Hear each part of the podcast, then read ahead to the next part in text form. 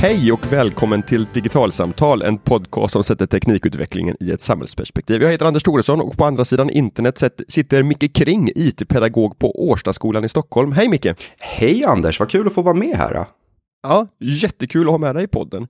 Um, det här kommer att bli ett avsnitt som handlar om skolans digitalisering. Det är så du och jag har stött på varandra i de sammanhangen och eh, det är också det som jag framförallt ser utav dig i, i mina sociala medieflöden. Det handlar om, om skolans digitalisering.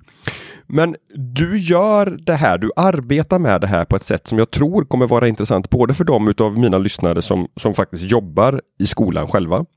Men också så ser jag att det finns saker och ting i det du gör som jag tror går att generalisera till digitaliseringsarbete egentligen i, i vilken typ av organisation som helst. Mm.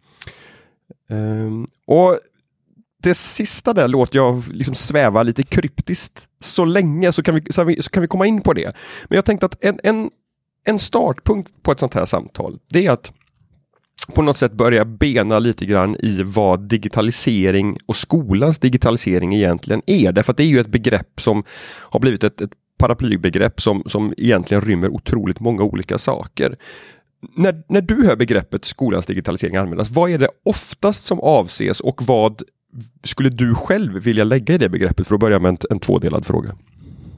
Jätte, jättebra fråga. Jag skulle nästan vilja säga för mig och för dig är nog ett, eh, skolans digitalisering eh, en paraply del, alltså paraplyfråga. Men jag tycker att ser man debatter och vad som ryms inom media och sociala media så är det ju antingen så är det digitaliserings vara eller icke vara som en enda punkt. Eller så är det porrfilter eller så är det mobiltelefoner i klassrum eller inte.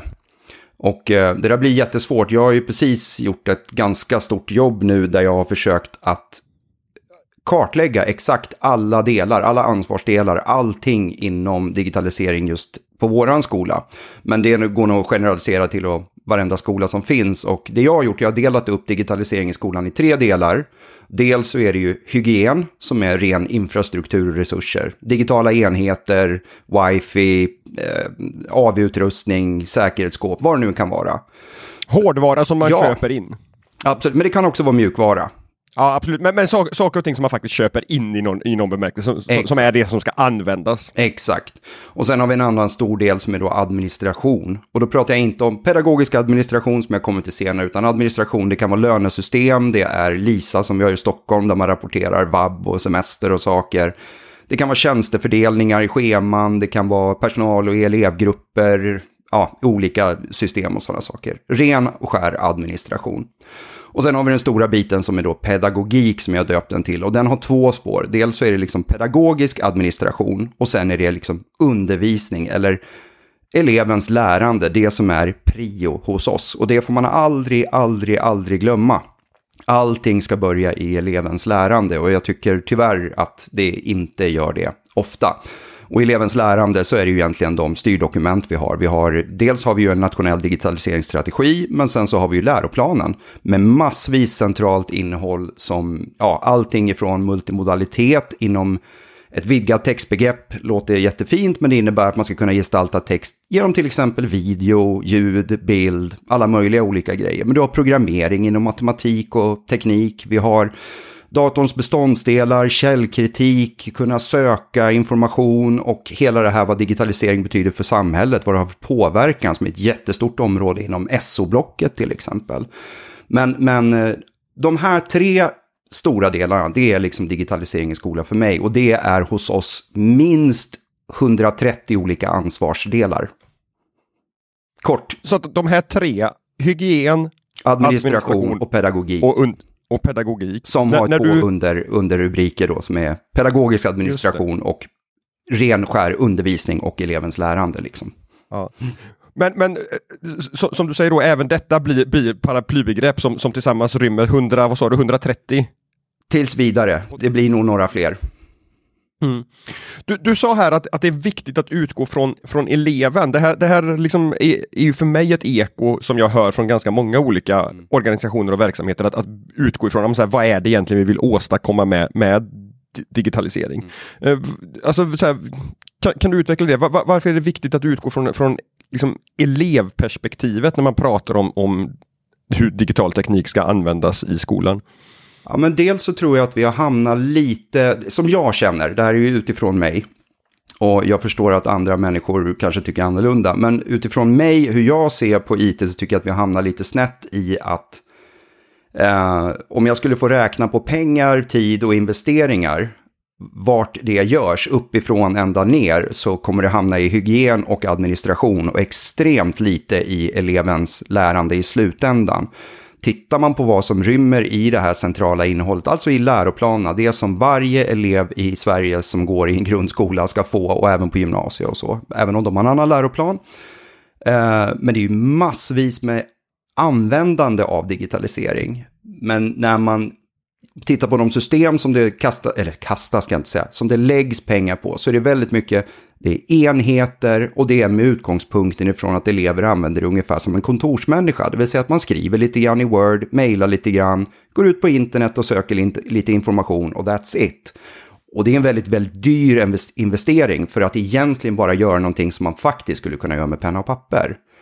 Bara det att det blir lite mera effektivt om vi har bra system. Liksom. Men det finns en jättestor klump i vad vi ska skicka med eleverna som vi inte kommer åt idag. Och det visar ju till exempel Skolinspektionen släppte en rapport hyfsat nyligen angående just programmering eller användandet av dig digitala verktyg inom matematik och te eh, teknikämnet. Eh, där vi är duktiga på att skriva rapporter och, och, just använda det som ett skrivverktyg, men desto mindre duktig på att använda det för till exempel att utforska matematiken, det vill säga det kan vara allting ifrån eh, grafer och tabeller i Excel, men faktiskt också att programmera. Så att, så att det finns ett jättestort innehåll där som jag känner att vi inte har kommit åt i svensk skola.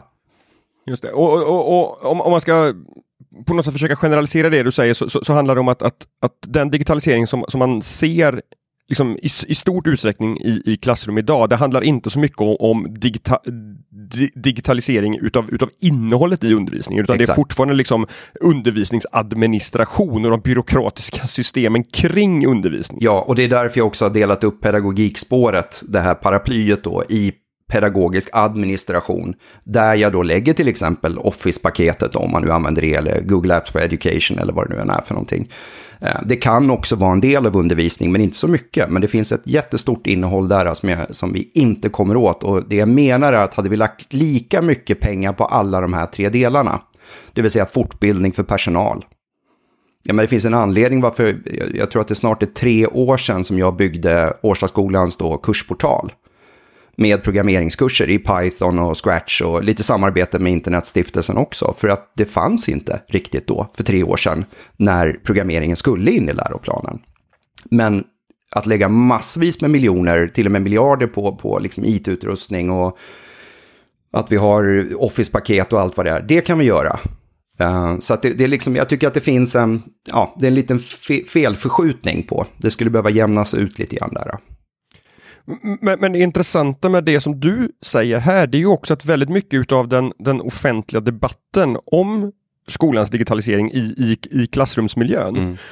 Uh, den, den rör sig fortfarande på liksom, liksom, inte om innehållet i undervisningen. Vad, vad, vad, är det vi som pedagoger eller utanför skolan förväntar oss eller vill att våra elever ska, ska få lära sig? Mm. Trots att det här nu är tydligt uppspesat i, i styrdokumenten. Utan det är fortfarande en diskussion kring, ja, så här, precis som du sa inledningsvis, ska vi använda surfplattor? Mm. Eller ska vi använda penna och papper? Är mm. skärmar bra eller dåligt mm. i undervisningen? Trots att det är liksom en, en sån otroligt perifer och liten del i vad det här samtalet egentligen borde handla om. Mm. Och jag, jag, jag, vet, jag håller med och det är därför det blir, det blir konstigt för mig. De, alla de här stora frågorna tycker jag blir icke-frågor för mig. Jag menar, om vi tar nu då liksom att man kan till och med göra det så svart och vitt och säga om skolans digitalisering är bra, utan att ens peka på vad det är man menar med skolans digitalisering. Det är klart vi ska ha digitala system i skolan. Jag antar att alla som jobbar i skolan vill ha lön. För det, det, det funkar inte med check och grejer och sånt längre. Men, eller är det bara det att att ha en dator i klassrummet hela tiden. Men då är vi lite nästan tillbaka till det här med mobil eller ink. Och det är, det är upp till läraren att bestämma. Precis som ska vi spela basket på idrotten så plockar vi inte fram tennisbollar för det är fel verktyg. Alltså, det blir liksom konstiga icke-frågor utan jag skulle vilja i så fall, vad är det vi, vi har problem med? Är det ordningsproblem? jag menar jag satt och doodlade bort mina mattelektioner. Jag hade dubbeltimme matte när jag gick i nian, sista lektionerna på fredagar. Ehm, det är klart att det alltid kommer finnas saker som gör att vi inte är fokuserade på kanske det vi ska göra. Men, men eh, debatten hand, handlar mycket om dator och IT som, som på något sätt är det här arbetsverktyget bara, inte om själva innehållet. För att hade vi inte haft, som i vår skola har vi till exempel en till en, och det är klart att vi skulle klara oss och inte ha en till en, men det blir jättemycket svårare för våra lärare att faktiskt genomföra det som står i centralt innehåll.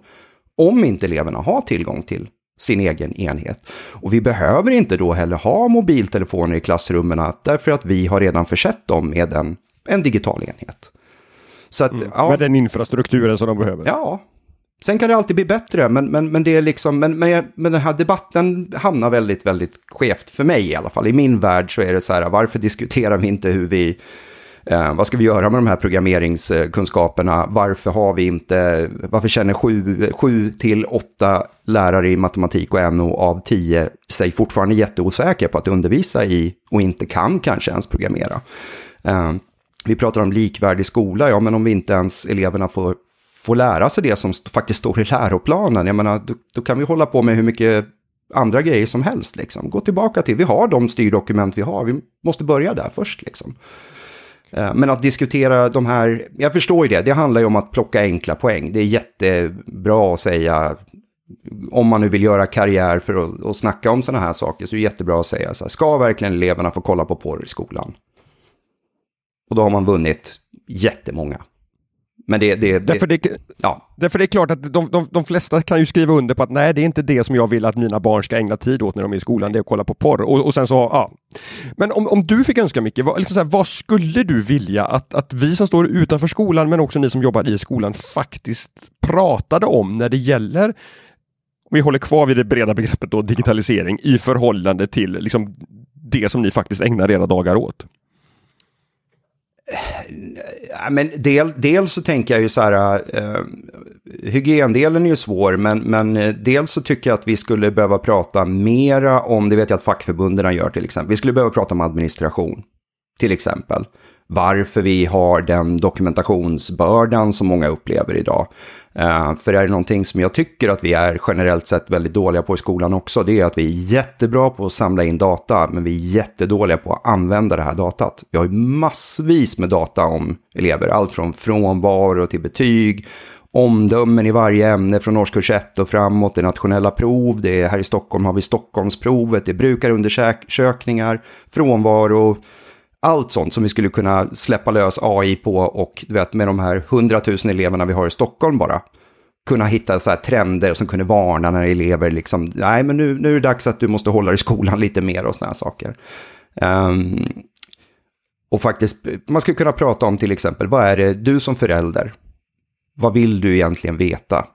Och jag vet att många, det är så här, jag vill bara veta att mitt barn mår bra i skolan. Okej, okay, mm. du behöver alltså inte se 840 A4 med varenda liten grej. Och sen så skulle man liksom komma överens om sådär, vad är det vi ska lägga tiden, vad ska lärarnas tid läggas på? Är det att sitta och bara dokumentera för att hålla sitt eget bak rent om det skulle hända någonting, eller ska vi lägga den på mer undervisning till exempel? Um, och sen som sagt också kunde man, kunde man plocka upp ännu mer det här med som programmering till exempel. Som i Stockholm så är väl programmerare eller jobba med IT runt programmering är ju stadens vanligaste yrke. Det måste ju finnas massvis med föräldrar där hemma som skulle kunna komma och hjälpa till. Um, ja, och peppa och, och, och mm. visa upp och hjälpa lärare och sådana saker. Alltså vi skulle kunna ta det här krafttaget tillsammans liksom.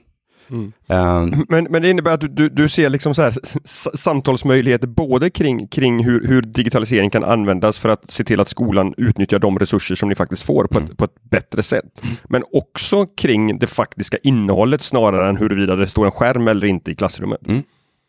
Ja, för det, jag tycker den frågan är, blir jättekonstig. De, eh, som jag sa, eller jag sa faktiskt inte det, men jag har ju jobbat på, dels har jag jobbat på Årstaskolan i snart 21 år, vilket är helt galet. Men det innebär ju också att jag har fått vara med om en rätt häftig resa från, om vi nu säger den här senaste digitaliseringsvågen, det har ju varit några stycken, men vi har haft kompisdatorer och jag har faktiskt på mitt kontor också en eh, Commodore 64 från Stockholms stad 1983 som är liksom inbränt på baksidan. Fullt fungerande Coolt. och allting. Ja, ja. Med Summer Games som jag drar på ibland och en tjock-tv.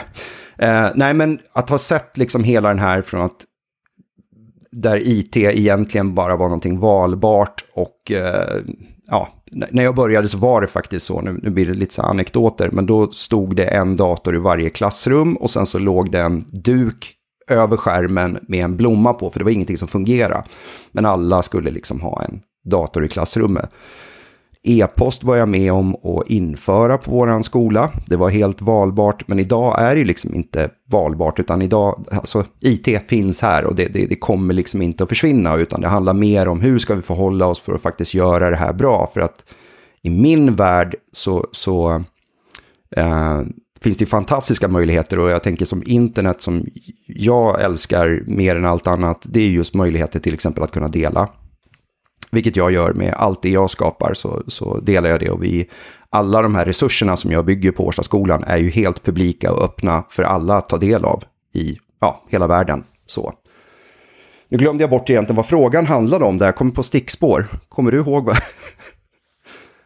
Uh, uh, Nej, jag kommer inte ihåg vad, vad, vilken, vilken, fråga som ledde in på det heller. Men, men däremot, däremot så, så, så blir det en bra, det, det, du kom in på nu blir en bra brygga till, till, mm. till det andra spåret som mm. jag ville ta upp. Mm. Uh, för, för, för det, det, som jag ser och som jag inledde med i, i, i min introduktion till dig är att, att du sprider väldigt mycket uh, projekt och utvecklingsgrejer i dina sociala medieflöden. Och, och det handlar dels om uh, lektionsinnehåll, Eh, Eh, och möjligheter till liksom, uh, ja, förslag till hur man kan jobba med Scratch och, och programmering och, och, och, så vidare. Men också att, att du bygger liksom, i den här hygien och administrationsbiten så, så plockar du ihop system och bygger lösningar ganska snabbt och enkelt som ni behöver till skolan. Du har bland annat eh, kontinuerligt bloggat om ett, ett lokalbokningssystem som, som är bättre anpassat till, till, det, till det, de behoven ni faktiskt har. Och det, det här tycker jag då blir intressant. Dels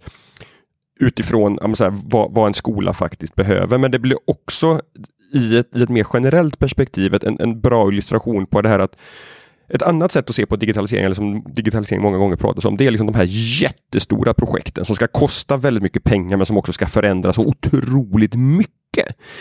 Att vi tenderar att glömma bort de här sakerna som man med en, en viss nivå av teknikkunnande förvisso, men, men det går att plocka ihop av byggstenar som finns tillgängliga liksom, på nätet i stort och billig hårdvara göra lösningar som faktiskt vi behöver ganska kort. Kan du liksom inte berätta hur, hur, hur har du landat i liksom det här experimentlustan liksom, som det känns som att du har kring att använda digitalisering som verktyg för att ja. förbättra skolan?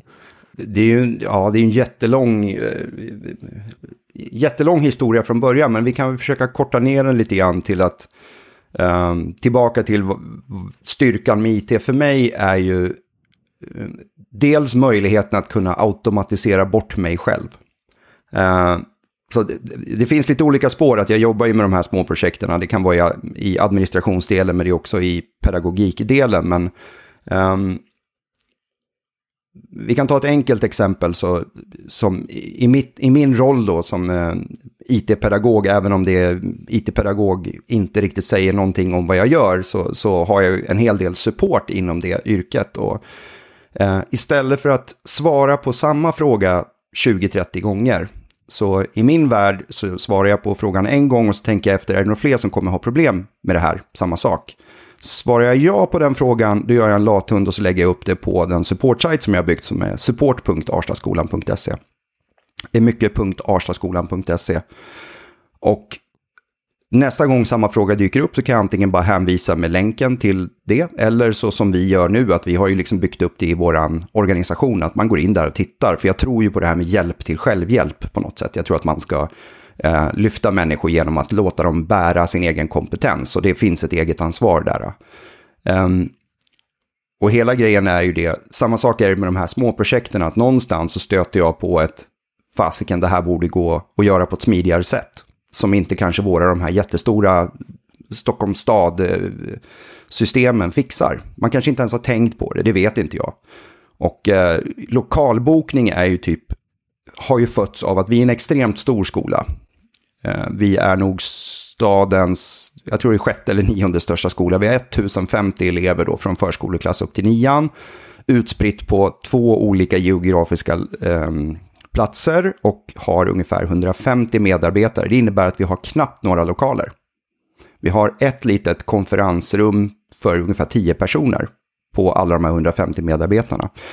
Eh, och så som lokalbokningar funkar, det är att det sitter en lapp på väggen med veckans dagar som man går dit och skriver upp sig på, vilket inte är särskilt smart användning för att det tar lång tid att springa iväg och titta och så kanske det var bokat då, så får man springa tillbaka och så vidare. Och så vidare. Dessutom så har jag hand om, vi har ju ett makerspace på skolan också. Och det är också en sån här grej som jag vill att folk ska boka och självklart ska man kunna boka det själv. Eh, så då gjorde jag så att tillsammans med, jag började titta lite grann och jag använder mycket Wordpress när jag utvecklar webb. Och Wordpress är ju gratis att ladda ner, tänka på programvaran. Och jag driver våra egna webbservrar och sånt också. Eh, inte många kronor i, i månaden heller. Och eh, då satte jag ihop det och sen så tillsammans med då Google-kalendrar, en Google-kalender för varje rum och sen så knöt jag ihop det med ett Python-skript som ligger och, och, och, rullar på en liten Raspberry Pi för ett par hundra lappar. Och sen har vi massvis med gamla iPads som, som är kvar som vi inte kan använda verksamheten längre för det, det stöder inte senaste iOS sen många versioner tillbaka och det går inte att köra programvara. Och då tänkte jag att kan jag använda dem som informationsskärmar och visa upp liksom. Um, och sen så kan personalen enkelt gå in på en webbsida där de redan har en inloggning, boka, se när det är ledigt och boka själva och det visas upp på alla de här skärmarna eller på nätet eftersom det då ligger ute på internet. I den perfekta världen så hade ju då vi kunnat använt även schemaprogrammet från staden. Men tyvärr så kan vi inte plocka ut då eftersom den informationen är låst. Annars hade man ju kunnat importera salsinformationen där så hade vi kunnat boka alla lediga tider i alla salar på hela skolan, vilket hade varit helt fantastiskt. Men man måste börja någonstans. Därför då hade ni kunnat, därför då hade ni kunnat använt en, en, en tom svenska sal ja. som konferenslokal när, när ja. det lilla konferensrummet är. Ja, och det är ju just det. Jag menar, schemaprogrammet i skola är ju liksom, det är ju sånt där som händer vecka för vecka. Det är, det är ju ett långgående schema, men vi behöver ju också, när finns det en halvtimme över i den här delen av skolan där vi kan nyttja den liksom. Men det kan vara sådana saker, det kan vara allting ifrån, eh, jag satt och använde en tjänst för att kolla att våra webbsajter är uppe och rullar. Jag driver väl en 20 webbsajter tror jag på, på skolan och några appar som jag byggt. Och istället för att göra det så tänkte jag så här, det kanske man kan skriva ihop någonting i Python. Så det ligger faktiskt och snurrar där också och kollar om sajterna är uppe och meddelar mig via sms eller, eller e-post om, eh, om de inte gör det. Och det blir ju lite sådär att när man testar nytt, det här är ju liksom allting som kommer av det här, det är ju att jag själv lär mig nya saker hela tiden. Och jag är en sån här som inte bara kan lära mig för få lära mig, utan jag måste ha något projekt. Så att är det sådär, då börjar jag liksom tänka i, okej, okay, vad vill jag lösa för någonting? Förra året... Du rullar bakifrån utifrån vad, vad behovet Ja, men exakt, exakt. Och, och, um, det som har gått vidare med, med den här rumsbokningssystemen var ju också att jag håller på att bygga en administrativ app för, för personalen med, med just där de ska kunna boka direkt i appen. Vi har ju även ett eget ett helpdesk-system också som var typiskt en sån här sak som vi saknade. Där, där eh, ja, vaktmästeri och vi är ju några stycken, vi har en it-samordnare också och så är det jag som är it-pedagog.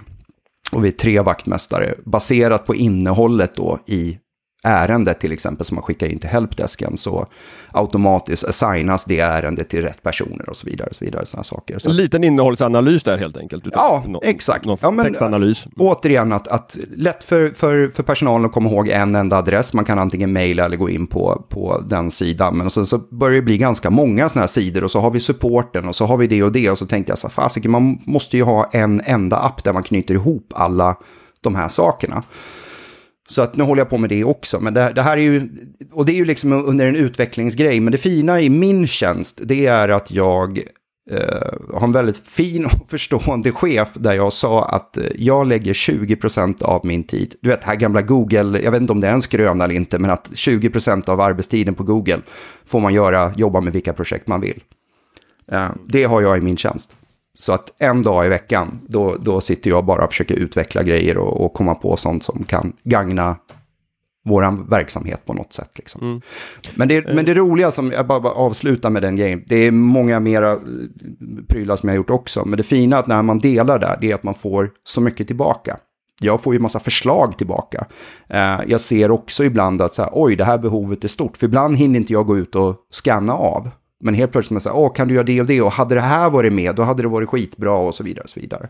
Och i min värld så hoppas jag också att så här, ja men kanske finns det någon utvecklare som vill ta det här och göra något riktigt bra av det. För jag ser det ju som det jag gör är ju typ som avancerade prototyper.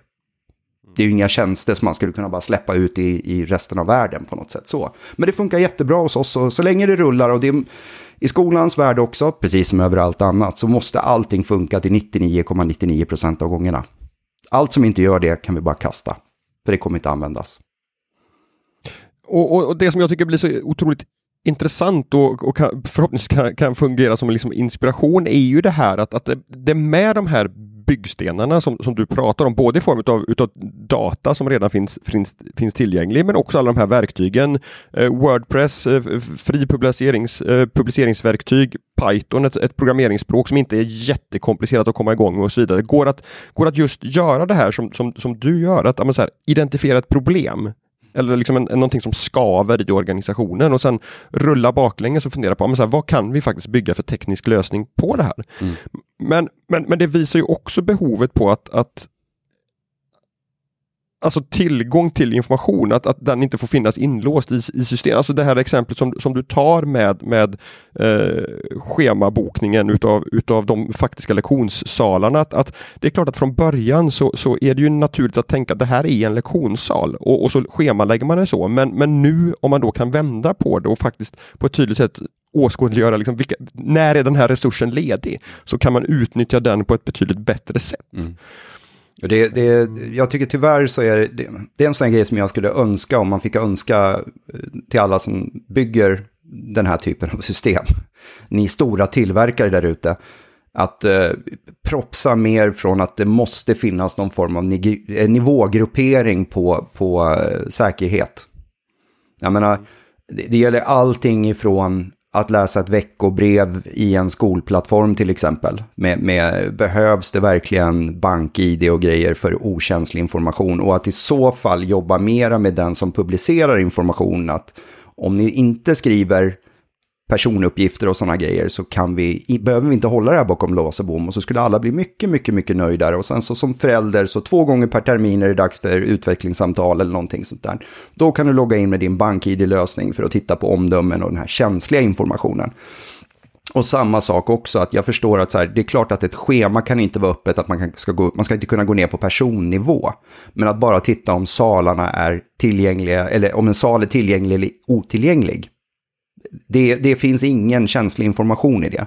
Och det måste vara öppet och det, den typen av data måste finnas eh, tillgänglig. Jag tänker eh, samma apropå som de här eh, upptaget ledigt skärmar och, och salsbokning för de rum som jag har gjort. Jag menar, där använder jag ju också API till exempel och plockar in reseplaneraren så att jag kan också visa upp samtidigt när nästa buss går från hållplatsen utanför. Jag kan plocka in eh, information om väder och grejer. Allting via öppna API. -er. Och de här typen av API måste vi ha i de här skoltjänsterna också, där vi ska kunna plocka ut just icke-känslig information. Det måste gå att göra det på något vettigt sätt liksom. För den som inte riktigt hänger med på tekniklingon här, vad, vad är ett API Micke? Oj, eh, exakt vad det betyder, det, det, har jag faktiskt ingen aning om. Men en möjlighet i alla fall att, vad ska man säga, kunna hämta data ifrån, ifrån olika tjänster. Det är ett, ett, någon form av transportprotokoll antar jag väl för, mm. för data. Mm. Så att till exempel då reseplaneraren, eller ja, lokaltrafik så kan man få tillgång till eh, realtid när buss, nästa buss kommer vid, vid, eh, och så kan jag visa upp det i min tjänst som jag håller på och bygger. Då, liksom. Eh, men den typen av, av liksom API-er mot och att, att kunna nivågruppera vad som är känsligt och inte känsligt för att, för att faktiskt kunna bygga ihop och masha ihop massa olika tjänster och använda det mycket bättre i skolan. Just det. Eh, för att komma dit hen där du är nu som någon slags IT-hantverkare som har en, en, liksom en verktygslåda som, som, som gör det möjligt för dig att, att bygga de här liksom, konkreta lösningarna. Hur mycket, hur mycket teknik kan du? Hur mycket teknik behöver man kunna för att, för att bli en Micke Kring i sin organisation oavsett om det är skola eller offentlig, offentlig sektor eller ett litet företag någonstans? Oh, alltså det där är så svårt. Jag, jag brukar alltid skoja lite grann och säga, eh, det finns ett engelskt uttryck som heter Jack of all trades, master of none.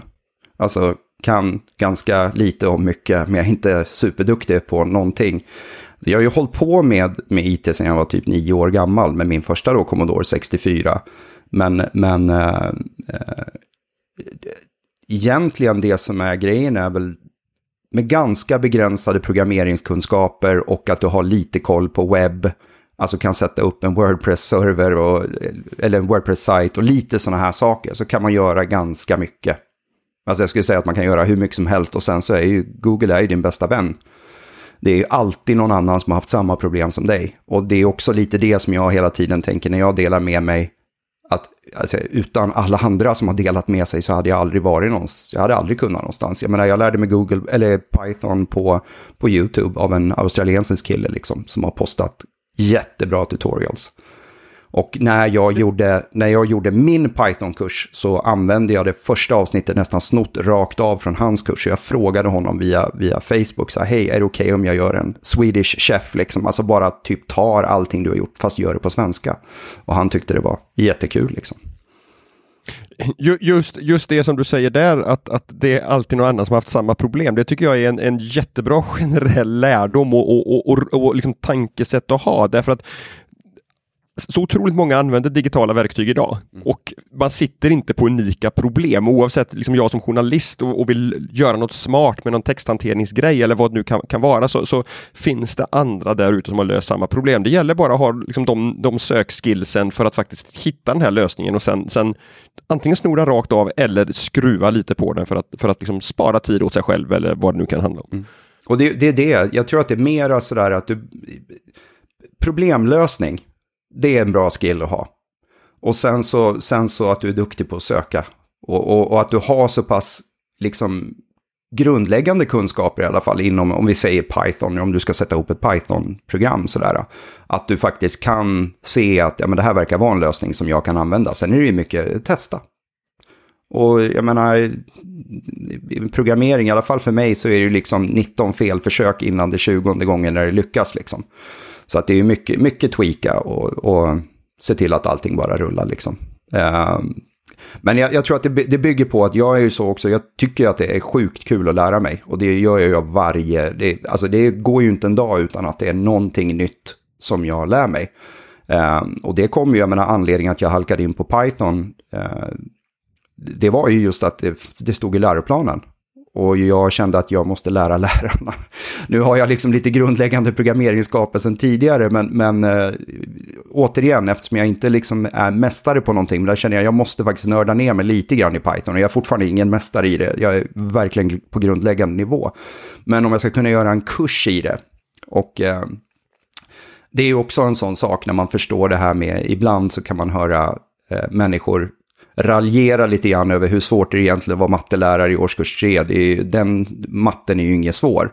Men hur mycket mera matematik man måste kunna och förstå också vad svårigheter ligger i någonting för att överhuvudtaget kunna undervisa om det. Och så var det när jag skulle skapa grundkursen i Python. Jag var ju tvungen att liksom... Oh, vad det tog tid för att jag kunde ju... Det var saker när jag kom till, jag kunde inte förklara dem själv. Jag visste hur man gjorde det men jag förstod inte vad de betydde liksom. Uh, men, men det födde till att jag helt plötsligt började inse, oj, då kanske man kan göra det här med Python och så föder det nästa grej och så lär man sig något nytt och så föder det någonting nytt och så vidare. Och så vidare så Men det är absolut roliga nu, och det här är ju mycket det vi har pratat om nu, är mer administrativa saker, men, men det absolut roligaste tycker jag det är ju de grejerna som vi gör på den pedagogiska sidan med, med alla plattformar vi har för eleverna. För det är det som jag tycker är absolut roligast om vi ska ta, ta tillbaka det till då det som är närmast dem. Och det är att vi har egentligen byggt under 10-11 års tid byggt upp ett helt ekosystem av plattformar för elever där vi har till exempel biblis.se som är ett e-boksbibliotek där elever publicerar sina romaner som de skriver. Eh, vi har kunskapshubben.se som är egentligen vårt eget YouTube. Som är, alltså, precis, funkar precis som YouTube och har rullat sedan 2009. Vi har Hearly som är en ljudboksapp. Den är ganska ny. Eh, för och, och liksom massa typer av den här, den här typen av tjänster som för att egentligen göra elevernas arbete mera på riktigt. Att det ska kännas att det finns autentiska mottagare. Eh, när du och jag gick i skolan och vi skrev en, en uppsats på, på då, då, kunde man häfta upp den på väggen. Och det var ungefär den publiken som de fick. Eh, nu, nu är tanken att man, man har den här sajten, den heter inte Årstaskolans e-bibliotek utan den heter något eget. Tanken är att man ska gå in på Biblis och låna en bok och ta sin Coca-Cola och lägga sig med sin iPad och läsa den boken. Alltså att det ska, vara, det ska kännas på riktigt liksom. Och jag menar, har du 5000 lånade böcker och du är nio år gammal och har skrivit en roman, menar, då är du ju en riktigt publicerad författare. Och man ser också hur eleverna helt plötsligt äger sitt skolarbete på ett helt annat sätt. Det blir superviktigt att stava rätt och man vill dela med sig till sina vänner och be dem eh, korrigera, korrigera och korrekturläsa. Och, och så finns det så mycket annat genom att, att också publicera på nätet. Det här med spridningseffekten givetvis, men också att kunna jobba med en etikett. Hur, hur gör man när man recenserar en bok eh, eller recenserar någon annans arbete? Och, Ehm, det finns massvis med grejer och man kan blanda ihop flera olika ämnen. En bok består ju faktiskt av en framsida också som måste vara liksom smaskig och lite entreprenöriellt lärande om man tänker så. Då. Att kunna sälja in sin bok, skriva en baksida, eh, kunna organisera vad det är för genre på den här, typen, den här boken och sådana saker.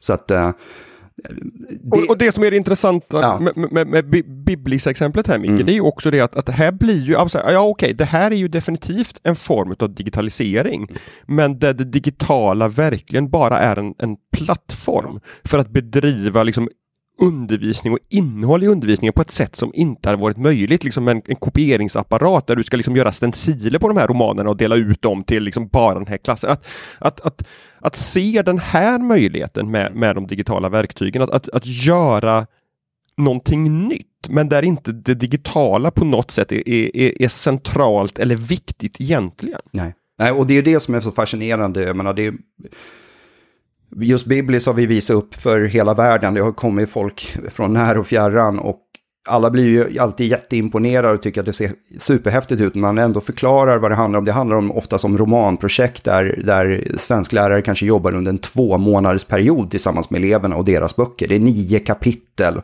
och där man går igenom, ja, det är så här djupa, rika uppgifter. Där liksom själva publiceringen på Biblis och det här, det är de där sista fem i tolv grejen. Men just att man får paketera det och distribuera det. Och sen kan man kommunicera kring det. Och det är just det där med internet då framförallt. Då. Distribution och kommunikation som är två jättebitar. Men det, det, blir, ja, det, blir, det blir en helt annan grej. Och också att man visar upp det här med att just att elever får publicera och att kan publicera. Att det är ju så man kan göra avtryck sen om man vill påverka i samhället. Att förstå att det mm. går att publicera. Liksom. Att man kan göra, lägger man lite energi och så helt plötsligt får man massa Eh, vi har varit tvungna i de yngre åldrarna då när det är andra som har läst och, och så här, ja men det var någon konstig ö som hette Öland. Där är det någon som har läst min bok och skrivit en recension. Så helt plötsligt så förstår jag, ja men då får man peka ut på en karta, så här, var, varför läser de min bok? Jo, för att den var så bra. Och helt plötsligt så får deras arbeten liksom vingar. Och det, det är egentligen, det är min liksom, det jag tycker är absolut roligast när jag kan samarbeta med de här pedagogerna. Och där ser jag mig själv, där får jag bli någon form av liksom möjliggörare. När lärarna kommer och säger, du vi har världens häftigaste projekt, men tänk vad kul det vore, fast min kompetens räcker inte till. Och det, det är ju då ofta som jag också, apropå det här med, måste lära mig något nytt, till exempel det här med när jag skapar den här ljudboksappen. Ingen aning om hur man gör, men jag säger, jag, jag kör alltid så här, jag löser det. Och sen får jag lösa det.